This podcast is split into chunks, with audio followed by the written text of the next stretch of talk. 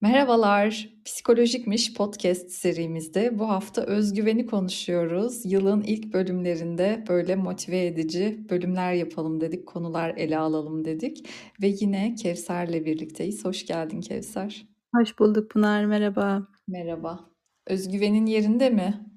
Bilmiyorum, bu benim merak ettiğim bir soru aslında. Belki bugün cevabını birlikte buluruz. Bulalım bakalım. Özgüven güzel bir konu. Çünkü benim özgüvenle ilgili e, merak ettiğim bazı şeyler var. Hani ne özgüven ne özgüven değil. Bir takım sanırım böyle e, anlamsal konularda da takıldığım şeyler var. Onları da konuşalım istiyorum. Hı hı. Senin bir anekdotun vardı. Ee, birisi özgüvenimi nasıl toparlayabilirim diye sormuş. Bir uzman da ona sadece kendine güven demiş. Evet evet benim de şey paylaşımım bu sos, e, sanırım Instagram'da böyle soru cevap yapılıyor ya. Bir psikoloğa ya da kişisel gelişimciye kim olduğunu hatırlamıyorum. Sormuşlar işte özgüvenimi nasıl geliştirebilirim? Kendime güvenmiyorum. diye. O da şey demiş sadece kendine güven. Evet o hep aklıma geliyor benim. Bugün de şey yapalım mı? Podcast'i böyle şey yapalım mı? Bitirelim mi Pınar? Ben sana sorayım nasıl güvenelim kendimize diye. Sen de sadece kendine güven de ve kapatalım. Olur bakalım. Olabilir. Bu kadar basit bir konu değil tabii elbette. E, derine gireceğiz ama ben şeyden başlamak istiyorum yine her zaman olduğu gibi çok temel bir noktadan. Özgüven nedir? Özgüvenli insan nasıl davranır? Biri ne gördüğümüz zaman bu ne kadar özgüvenli bir insan dememiz için ne görmemiz lazım? Hmm. Özgüven işte aslında adı üstünde kendine güvenmek, kendine değer vermek, kendi becerilerinden emin olmak bir anlamda. Ee, ve bu insanın beden diline yansıyor, konuşma tarzına yansıyor, mimiklerine yansıyor. O yüzden e, dışarıdan bakıldığında da fark edilebilen bir şey ve özgüvenli insanlar karşısında da genelde kendimizi biraz böyle ezik hissedebiliriz ya da bazen kendimizi güvende hissedebiliriz. Bu kişiyle olan iletişimimiz ve yakınlığımız e, bir fark yaratabilir. Kendimizi ezik mi hissediyoruz yoksa ona yakın mı hissediyoruz ya da onunla olan ilişkimizde kendimizi nasıl konumlandırıyoruz? Bunlar bizim özgüvenli bir birey karşısında neler hissettiğimizi belirleyebilir. Aynen böyle yani özgüvenli birini beden duruşundan, mimiklerinden, konuşma tarzından, konuşmasının içeriğinden tanıyabiliriz. İşte özgüvende kendine güvenmek, e, kendi becerilerine güvenmek, kendini değerli bulmak, anlamına gelen bir kelime diyebiliriz kısaca. Benim çok takıldığım bir noktaya değindin aslında. Çok güzel oldu. Eee, başta da dedim ya, benim takıldığım bazı anlamsal konular var. Şimdi, eee, zaman zaman, eee, kendimizi çok değerli hissediyoruz. İşte, bir işi çok iyi yaptığımızı düşünüyoruz. Kendimize güvenimiz yerinde ama birisiyle karşılaşıyoruz ve bizden o kadar daha iyi yapıyor ki bu işi. Birdenbire özgüvenimiz yerle bir oluyor. Bu aslında biz özgüvensiz bir insan mıyız demek yoksa anlık bir şey mi yaşıyoruz orada? Hı hı. Belki de şöyle anlamak lazım. Özgüven dediğimiz şey var ya da yok gibi bir mesele değil hayatımızda. Özgüven dediğimiz şey bir kavram ve hayatımızın bazı alanlarında e, daha özgüvenli olabiliriz. Bazı alanlarında güvensiz olabiliriz. Yani bildiğin bir işi yaparken daha kendine güvenlisindir bilmediğin bir şeyi yeni öğrenirken daha güvensizsindir. Ya da e, hayatındaki belli başlı insanlarla bir aradayken kendini daha güvende hissedersin. Diğerleriyle bir aradayken daha güvensiz hissedersin.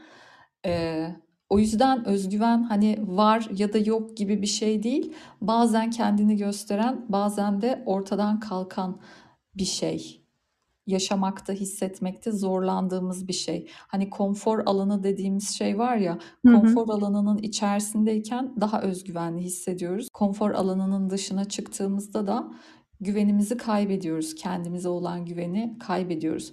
Zaten o yüzden konfor alanının dışına çıkmak istemiyoruz.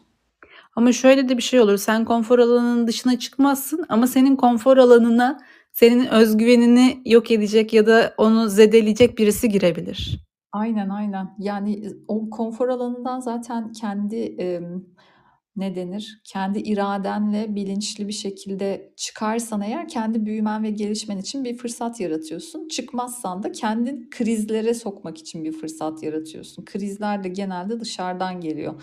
Dış etkenler işte çalıştığın iş yerine başka birisi yeni işe başlıyor Hı ve hı. senden çok daha iyi. Hani sen yıllardır yerini güvende hissederken bir anda paniğe kapılıyorsun. Şimdi bunu neden aldılar işe? Beni çıkarmayı mı düşünüyorlar? Ya da e, hiç böyle bir şey aklına gelmese bile benden çok daha iyi işler çıkarıyor. Acaba ben kendimi çok mu ihmal ettim? Mesleki gelişimimi çok mu ihmal ettim gibi sorgulamalar yaşamaya başlıyorsun ve e, konfor alanın sarsılıyor. O zaman aslında özgüven hiçbir zaman şey değil, garantisi olan bir şey değil. Senin özgüvenini zorlayabilecek şeyler her zaman çıkabilir karşına. Kesinlikle ve hayatın anlamı da bu zaten. Hani o güvensizlikleri yaşatarak gelişimi e, daim tutmak, yola devam etmeyi sağlamak. O zaman ben buradan şeyi çıkarıyorum. Özgüvenli insan diye bir şey yok aslında.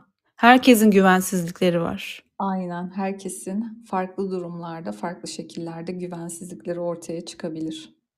Ee, bir de şeyi karıştırıyorum hep ben böyle daha doğrusu emin olamıyorum. Özgüvensiz olmakla utangaç olmak birbirinin içine geçmiş şeyler mi tamamen farklı şeyler mi aynı şeyler mi? Yani aslında utangaçlık hani bir takım kişisel özellikler arka plandaki bir takım e, yetiştirilme tarzından kaynaklanan ya da mizaç özelliklerinden kaynaklanan bir takım kişisel özellikler var arka planında. E, ve utangaç olan bir birey utangaçlığı başta olmak üzere başka birçok konuyu aşmak zorundadır özgüven gelişimini sağlamak için. E, yani biraz iç içe geçmiş gibi. Evet ben de bak tam Aynen aynı senin yaşadığın gibi düşünürken düşünürken birdenbire şey farklı yöne kayıyor düşüncem ve emin olamıyorsun hiçbir zaman utangaçlık birbirinden özgüvenle birbirinden bağımsız şeyler mi diye. Ben de hep şey diye düşünüyorum. Acaba e, özgüven zaten bizde çok eskiden beri bilinen bir terim değil. Utangaçlığı bu özgüvensizliğin yerine bulduğumuz bir terim mi acaba diye düşünüyorum. Mesela bende böyle bir şey var. Emin olamama durumu var. Hmm. Ya utangaçlık farklı bir şey, farklı bir Hmm. kişilik özelliği ve farklı bir yapı. Ee, ama utangaç bir bireyin özgüvenli bir hale gelmesi için başta utangaçlığı olmak üzere bir takım başka komplekslerini de aşması gerekiyor. Ve dediğim gibi e, özgüven hiçbir zaman tamam ben bunu hallettim oldu diyebildiğimiz bir şey değil. Farklı ortamlara girdiğimizde, farklı insanlarla karşılaştığımızda yeniden sarsılabilecek bir mesele. O yüzden gelişim, değişim, dönüşüm hiç bitmiyor. Hmm, anladım. Belki şöyle bir ayrım yapabiliriz. Ee, utangaç birisine mesela bir iltifat ettiğinizde yüzü kızarır ya da böyle ne yapacağını bilemez. Özgüvensiz birine bunu söylediğinde muhtemelen sen daha iyi bilirsin bunu. Ama bu e, iltifatı kabul etmeyip ya yok işte zaten herkes yapardı gibi bir moda girer gibi olabilir mi acaba? Hı hı. Evet inanamayabilir ya da Hı. şey de olabilir hoşuna da gidebilir yani onun Hı. özgüvenini destekleyen bir şey de Hı. olabilir bu e, iltifatı duymak ve e, daha fazla iltifat duymak için belki de seninle olan ilişkisini daha sıkı tutmaya çalışabilir senin etrafında olmaya çalışabilir sen ona iyi geldiğin için. Hmm. O zaman e, insanlara iltifat etmek insanların özgüvenlerini arttırır diyebilir miyiz? Evet diyebiliriz. E, bunun yine tam tersini düşündüğümüzde o zaman biraz mobbing de geliyor benim aklıma. İnsanları biraz küçümsediğimizde ya da onlara kötü şeyler söylediğimizde de özgüvenlerine zarar vermiş oluyoruz, değil mi? Kesinlikle. Özgüvenlerini zedeliyoruz, kendilerine olan saygılarını e, azaltıyoruz, kendileriyle ilgili değer algılarına hasar veriyoruz. O yüzden e, hani mobbing üzerine bu kadar araştırmalar yapılıyor ve iş yerinde mobbing meseleleri ciddiye alınmaya başladı son zamanlarda. Özellikle Avrupa'da diyelim. Türkiye'de de yine adım adım ilerliyor işler ama yavaş yavaş. Hı hı. Ee, peki asıl soruya geliyorum o zaman. Nasıl özgüvenimizi arttırırız? Şimdi özgüveni arttırmak için öncelikle bir konfor alanına ihtiyacımız var diye düşünüyorum. Çünkü e, hani yola çıkmak için öncelikle cebinde bir şeylerin olması lazım. Cebinde olan şeyler de bugüne kadar inşa ettiğin o konfor alanının içinde ne varsa işte beni seven bir ailem var ya da işte şu diplomalarım var, şu kadar dil biliyorum, şu işleri becerebiliyorum gibi kendinde beğendiğin, takdir ettiğin, önemsediğin neler varsa belki yola bununla çıkmak gerekiyor. Genelde özgüvensiz insanları değerlendirdiğimizde bir e, kendine değer verme ve kendine saygı duyma durumları düşük olduğundan dolayı zaten hali hazırda var olan başarılarını da görmezden gelebiliyorlar çok rahat bir şekilde. O yüzden öncelikle yola elimizde ne var, cebimizde ne var hali hazırda bunları hatırlayarak ve onlara hak ettiği değeri vererek başlamak gerekiyor diye düşünüyorum. Sen ne dersin? Eee, çok haklısın ama burada da, eee, şey aklıma geliyor. Kendimize hak ettiğimiz değeri tam olarak verebilecek miyiz acaba? Kendi yaptığımız işi küçümseyebiliriz. Kendi yaptığımız işe olması gerektiğinden daha fazla değer de verebiliriz. Evet, belki de oturup yazmak sadece şeyi düşünmeden, bunun ne kadar önemli ya da ne kadar önemsiz olduğunu düşünmeden.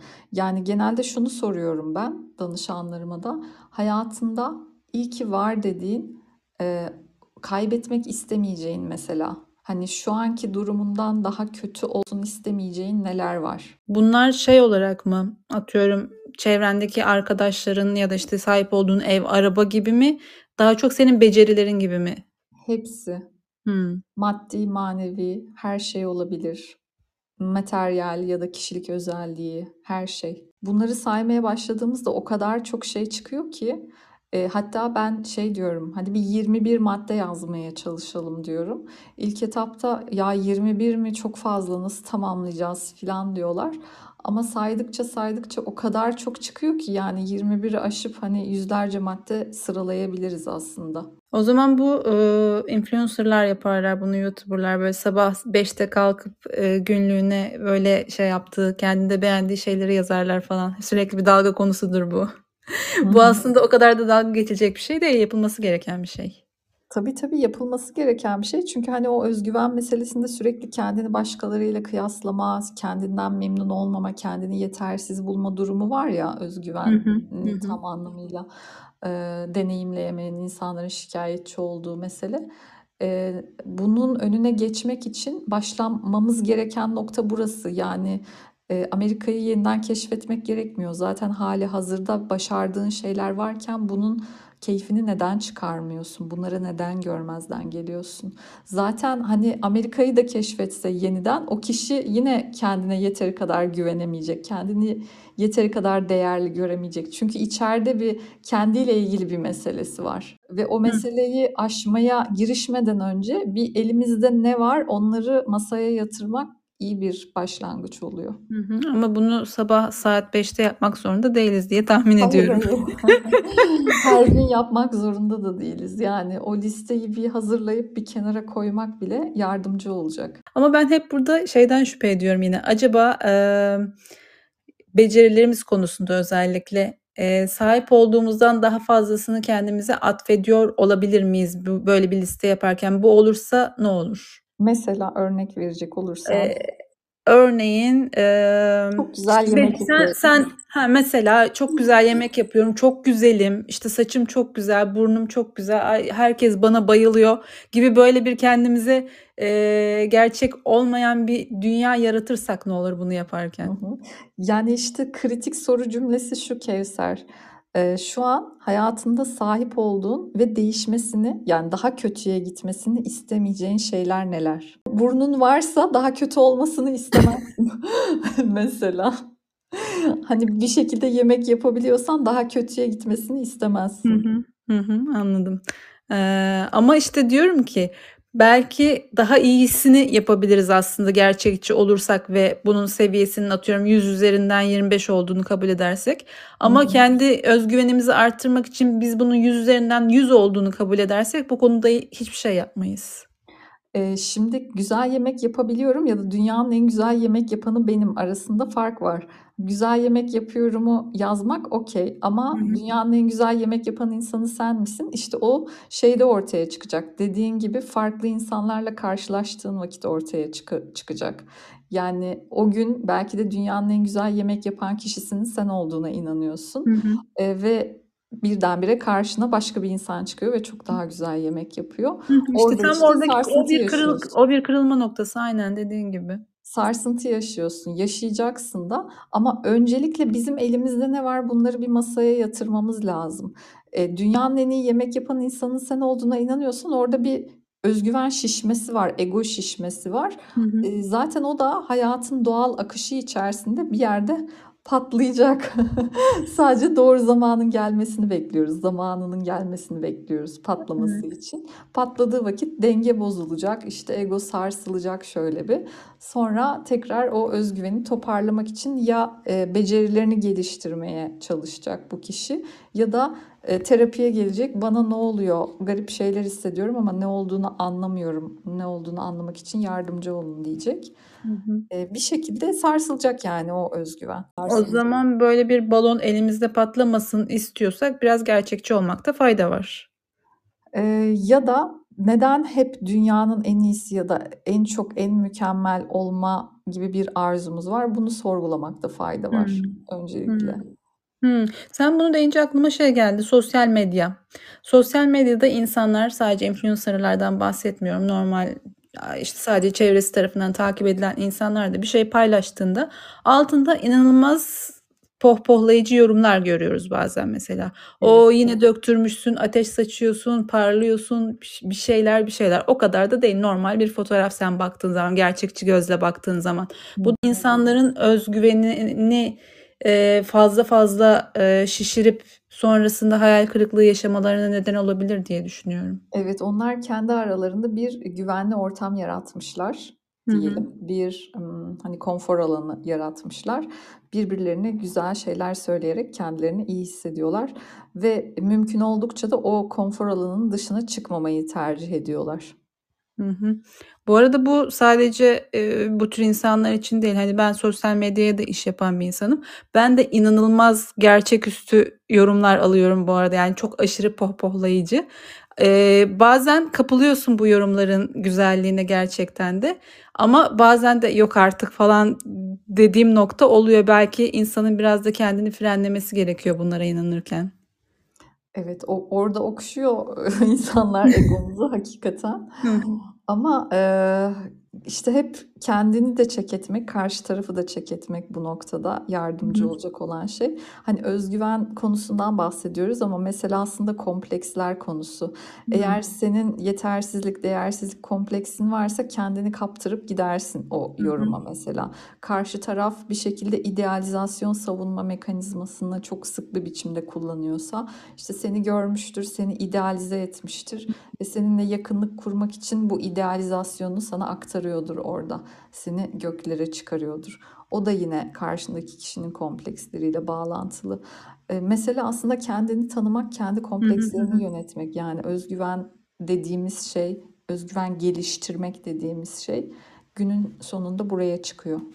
Hı hı. Yani, mesela yine sosyal medya üzerinden gideceğiz ama ben günümüzde özgüven ve sosyal medyanın çok önemli bir ilişkisi olduğunu düşünüyorum. O yüzden bunun üzerinde duruyorum. Eee, bazı hesaplarda görürsün mesela kendine gelen güzel yorumları paylaşır. Böyle sürekli onları paylaşır ama. Hı hı. Bunun da bir, eee, özgüvenle ilgili bir şeyi var mı, göstergesi var mı sence? Hani, bu aslında kendine güvenmiyor ama bunlarla bunu örtmeye çalışıyor gibi bir şey ya da, işte, kendine güvenli ve, eee, bunu gösteren şeyler paylaşıyor gibi bir çıkarım yapabilir miyiz buradan? Hımm.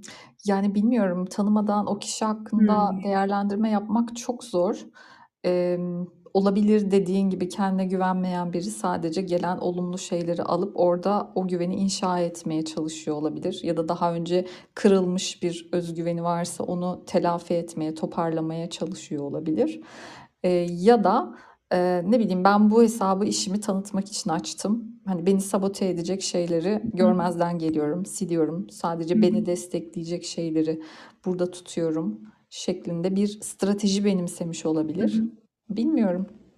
Aynen, duruma bakmak gerekiyor. Çünkü dediğin gibi bazısı işiyle ilgili yorumları paylaşırken bazısı sadece kendiyle ilgili yorumları paylaşıyor. İkisinin Hı arasında muhakkak fark vardır. Yani bir ilişkide belki hasar görmüştür, terk edilmiştir ya da bir Hımm. ayrılık yaşamıştır. Bu illaki romantik bir ilişki olmak zorunda değil. Bazen arkadaş gruplarında da hani birinin dışlanması olabiliyor ya da birinin bir şekilde yargılanıp eleştirilip kötü muamele görmesi olabiliyor ve o kişi terk ediyor o grubu. E, sonrasında hani bakın ben ne kadar mutluyum, ne kadar çok arkadaşım var, ne kadar seviliyorum şeklinde arayışlar içerisine giriyor. Dolayısıyla böyle paylaşımlar yapıyor. Hı hı. Yine öz güvenle alakalı başka bir noktaya değinmek istiyorum. Hayır demek. Hı hı. Yani bence yine birbiriyle çok bağlantılı bir şey. Sen kendine öz güvenin tam olmadığı zaman hayır demekte zorlanıyorsun gibi hissediyorum. Ne dersin? Doğru. Kendine güvenmediğinde, kendini değerli görmediğinde kendi sınırlarını da koruyamıyorsun. Belki sınırlarının korunmaya değer olmadığını düşünüyorsun. Kendi zamanının, kendi emeğinin, kendi yaşam enerjinin değerinin olmadığını düşünüyorsun. Ya da karşı tarafın seni terk edeceğinden korkuyorsun, sevilmeyeceğinden korkuyorsun. Yine sevilmediğin için kendini değersiz hissedeceğinden dolayı e, böyle bir sonuçla karşılaşmamak adına e, sürekli evet deme, sürekli karşı tarafı memnun etmeye çalışma gibi bir alışkanlık benimsemişsin diyebiliriz, olabilir. Hı hı. Bir de yine benzer şekilde şey düşünüyorum. Eee, sana hayır dendiğinde bu hayırı kabul edememek de bir özgüven problemi gibi geliyor bana. Hmm, nasıl? Senin bu konuda bir şikayetin vardı Ha, hatırlıyorum evet kon önceki konuşmuştuk bunu daha önce. Podcast'te mi konuştuk yoksa atölyede mi konusu geçmişti bilmiyorum da. Eee, ben işte yemek tarifi paylaşıyorum ve yıllardır işte farklı şeyler geliyor bana, istekler geliyor. Kimisini yapabiliyorum, kimisini yapamıyorum. Yapamayacağım bir şey olduğu zaman ben eskiden direkt hayır derdim, yapamam. İşte şu şu sebepten dolayı yapamam. Eee, bunu kabul edebilen insan çok az gördüm ben Türkiye'de. Yani o hı. kadar az ki birisi buna aa okey dediği zaman aa ne kadar süper bir insan bu falan diye düşünüyordum. Kabul edemeyen insanlar ya beni suçlarlar ya işte benim kaba birisi olduğumu söylerler ya böyle e, size küstüm gibilerinden o noktaya gelecek diyaloglar yaşarız vesaire. Ve zaman içerisinde ben bu hayırı yumuşatmak zorunda kaldım. Hatta bazen şey demek durumunda kaldım. Hani ya, yapamayacağımı bilsem dahi tamam bakarım gibi cevap vermek durumunda kaldım. Çünkü sonrasında tartışmaya girmek istemiyorum artık. Yani en son istediğim şey artık hayatımda tartışmalar, böyle gereksiz tartışmalar. O yüzden ve bunun üzerine ben çok düşündüm zaman içerisinde. İnsanlar neden hayırı cevap olarak kabul edemiyorlar diye. Sebeplerinden bir tanesinin de e, özgüvensizlik olduğunu düşünüyorum. Yani e, özgüvensizliklerinin belki de kendilerine hatırlatılması gibi oluyor, e, oluyor hayır cevabı onlar için. Hı hı. Yani ben benim isteğim yerine get- getirilmeyecek bir insan mıyım gibi bir şeye giriyorlar gibi geliyor. Hı hı. Evet evet güzel tespit etmişsin. Peki bu sorunun cevabı ne? Yani böyle bir sorgulamaya giriyorlar. Ben istekleri yerine getirilmeyecek bir insan mıyım? Hı hı. Sorgulaması içine giriyor. Sence cevabı nedir bunun? Ya tabii ki bununla alakası yok. Yani karşımda sen olsan da benim cevabım değişmeyecek. Atıyorum dünyanın dünyanın başkanı da olsa benim cevabım değişmeyecek. Çünkü onun yapılıp yapılamaması benimle alakalı, seninle alakalı değil aslında. Hı hı. Yani ben işte şartlarım im- imkan vermediği için yapamıyorum onu. Seninle hiçbir alakası yok benim onu yapamamamın. Ama benim isteğimi reddediyorsun. Evet ama işte e, sonuçta yapamıyorsam yapamıyorumdur. Hı hı. Yani Ama benim senin isteğimi reddediyorsun. Yani senin yapamıyor olman e, seninle ilgili bir konu. Ben senden bir istekte bulunmuşum ve buna hayır diyorsun. Yani benim isteğimi reddediyorsun. Ve ben istekleri reddedilecek bir insan mıyım? Kabul edilecek bir insan değil miyim? Evet, çok zorluyorsun Pınar bilmiyorum. Ben seninle alakası yok. Tamamen benimle alakalı şeye geldi. Klasik erkek ayrılık cümlesine geldi. Acaba o cümleyi kursam işe yarar mı? Sorun sende değil bende. Ya aslında konuyu şuraya getirmeye çalışıyorum. Burası çok e, anlaşılması zor bir nokta Hı oluyor hı. seanslarda da konuşurken. Ama meselenin can alıcı yeri burası. Evet. Şimdi ben istekleri reddedilecek bir insan mıyım? Hı. sorgulamasına giriyor ya bu kişi. Hı hı, hı hı. Buna gönül rahatlığıyla evet diyebilen bir insanın özgüven sorununu aşmak konusunda çok büyük bir adım attığına inanıyorum ben. Hımm. Evet Evet, ama sen istekleri reddedilebilecek bir insansın ve bunu kabullen, bununla barış, bunu kucakla, eee, sahiplen. İsteklerin reddedilebilir. Değerlisin ama o kadar da değerli değilsin. Hımm. Önemlisin ama o kadar da önemli değilsin. Anladım. Yani, şöyle, ben daha fiziksel olarak bakıyordum bana gelen istekler konusunda. Gerçekten benim şartlarım el vermediği için yapamıyorum. Ama şöyle de bir şey var. Karşımdaki atıyorum çok çok değerli, çok çok önemli bir insan olsa ve ben şartlarımı zorlayabilirsem onun için gibi bir isteği var herhâlde karşısın karşımdaki insanın. Hı hı. Ve ben onun için şartlarımı zorlamıyorum. Demek ki ona yeterince değer vermiyorum. Orada o değer sarsıntısına giriyor. Aynen. Evet. Bir kere kendini ondan daha fazla önemsiyorsun o Hı anda. hı. Hı hı. Evet. Yani diyorsun ki ben Kevser olarak senden daha önemli görüyorum kendimi ve benim sınırlarım, şartlarım doğrultusunda Hı hı. bu konuyu yapmayı reddediyorum. Hı hı. Hayır diyorum. Eee, dolayısıyla, hani, orada kendi değeriyle ilgili bir sorgulama içerisine giriyor ve buna, evet o kadar da değerli değilim, o kadar da önemli değilim diyebildiği noktada insan özgüven konusunda çok büyük bir adım atmış oluyor. Hı hı. Ama işte bunu keşke kendi içlerinde halletseler ve sonrasında benimle böyle şeye girmeseler, uzayan di diyaloglara girmeseler. Evet, işte onu halledebilmek için de bir belki de yüzlerce kez bu şekilde kafalarını duvara vurmaları Hı gerekiyor. hı. Yani hepimiz açısından bu böyle. Hepimiz almadığımız dersleri sürekli sürekli aynı hataları yaparak ya da aynı duyguları deneyimleyerek kendi kendimize hatırlatıyoruz. Hı hı. Ve belki bir yerde, bir noktada yüzlerce kez canımız acıdıktan sonra "He." diyoruz. Bir şekilde uyanıyoruz, aydınlanıyoruz.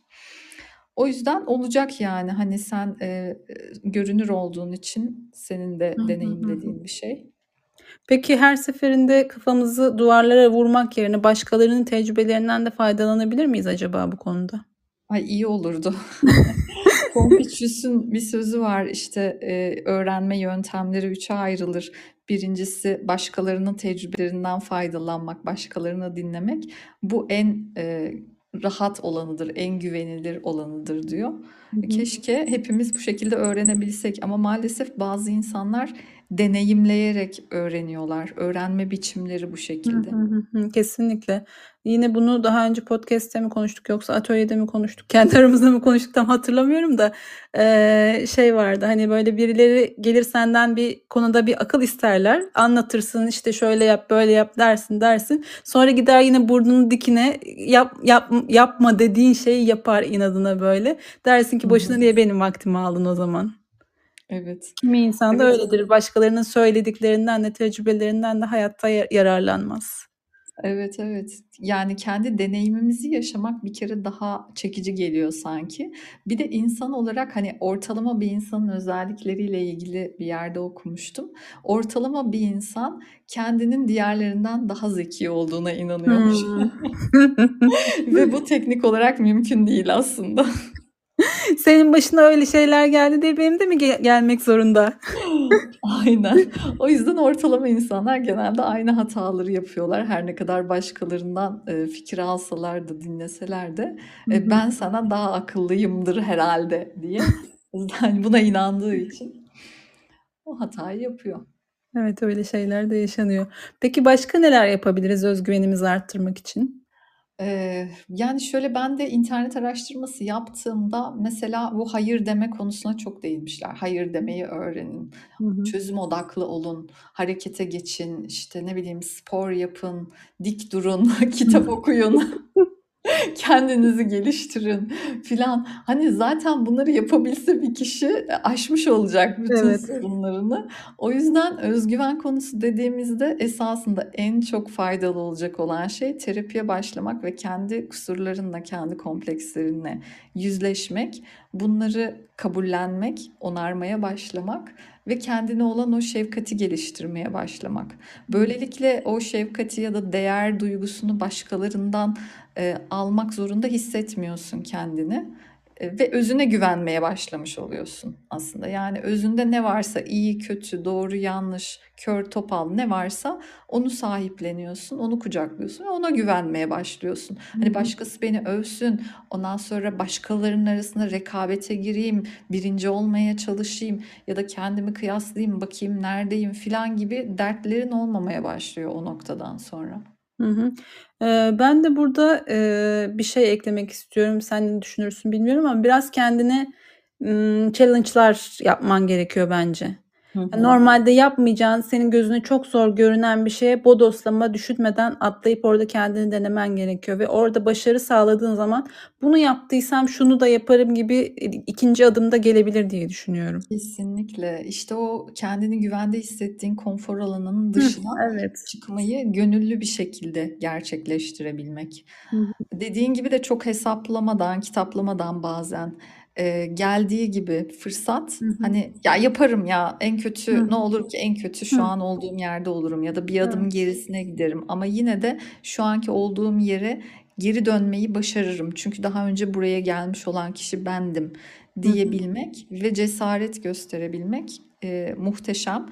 Ama bu noktaya gelebilmek için bile bazı insanların çok uzun yollar kat etmesi Muhakkak, gerekiyor. evet. Yani o biraz şeyle alakalı, hani, doğuştan, eee, gelen birtakım özellikler, Hı eee, hı. sana zaten doğuştan özel gü özgüven veriyor olabilir. Atıyorum, biraz zengin bir aileye doğmak mesela bence çok büyük bir artı özgüven konusunda. Tabii yaşadığı bazı şeyler bu özgüvenini kırabilir ama eğer normal bir yaşam sürdüğünü düşünürsek zengin bir ailede doğan bir insanla fakir bir ailede doğan bir insanın özgüveninin eşit olacağını düşünmüyorum açıkçası.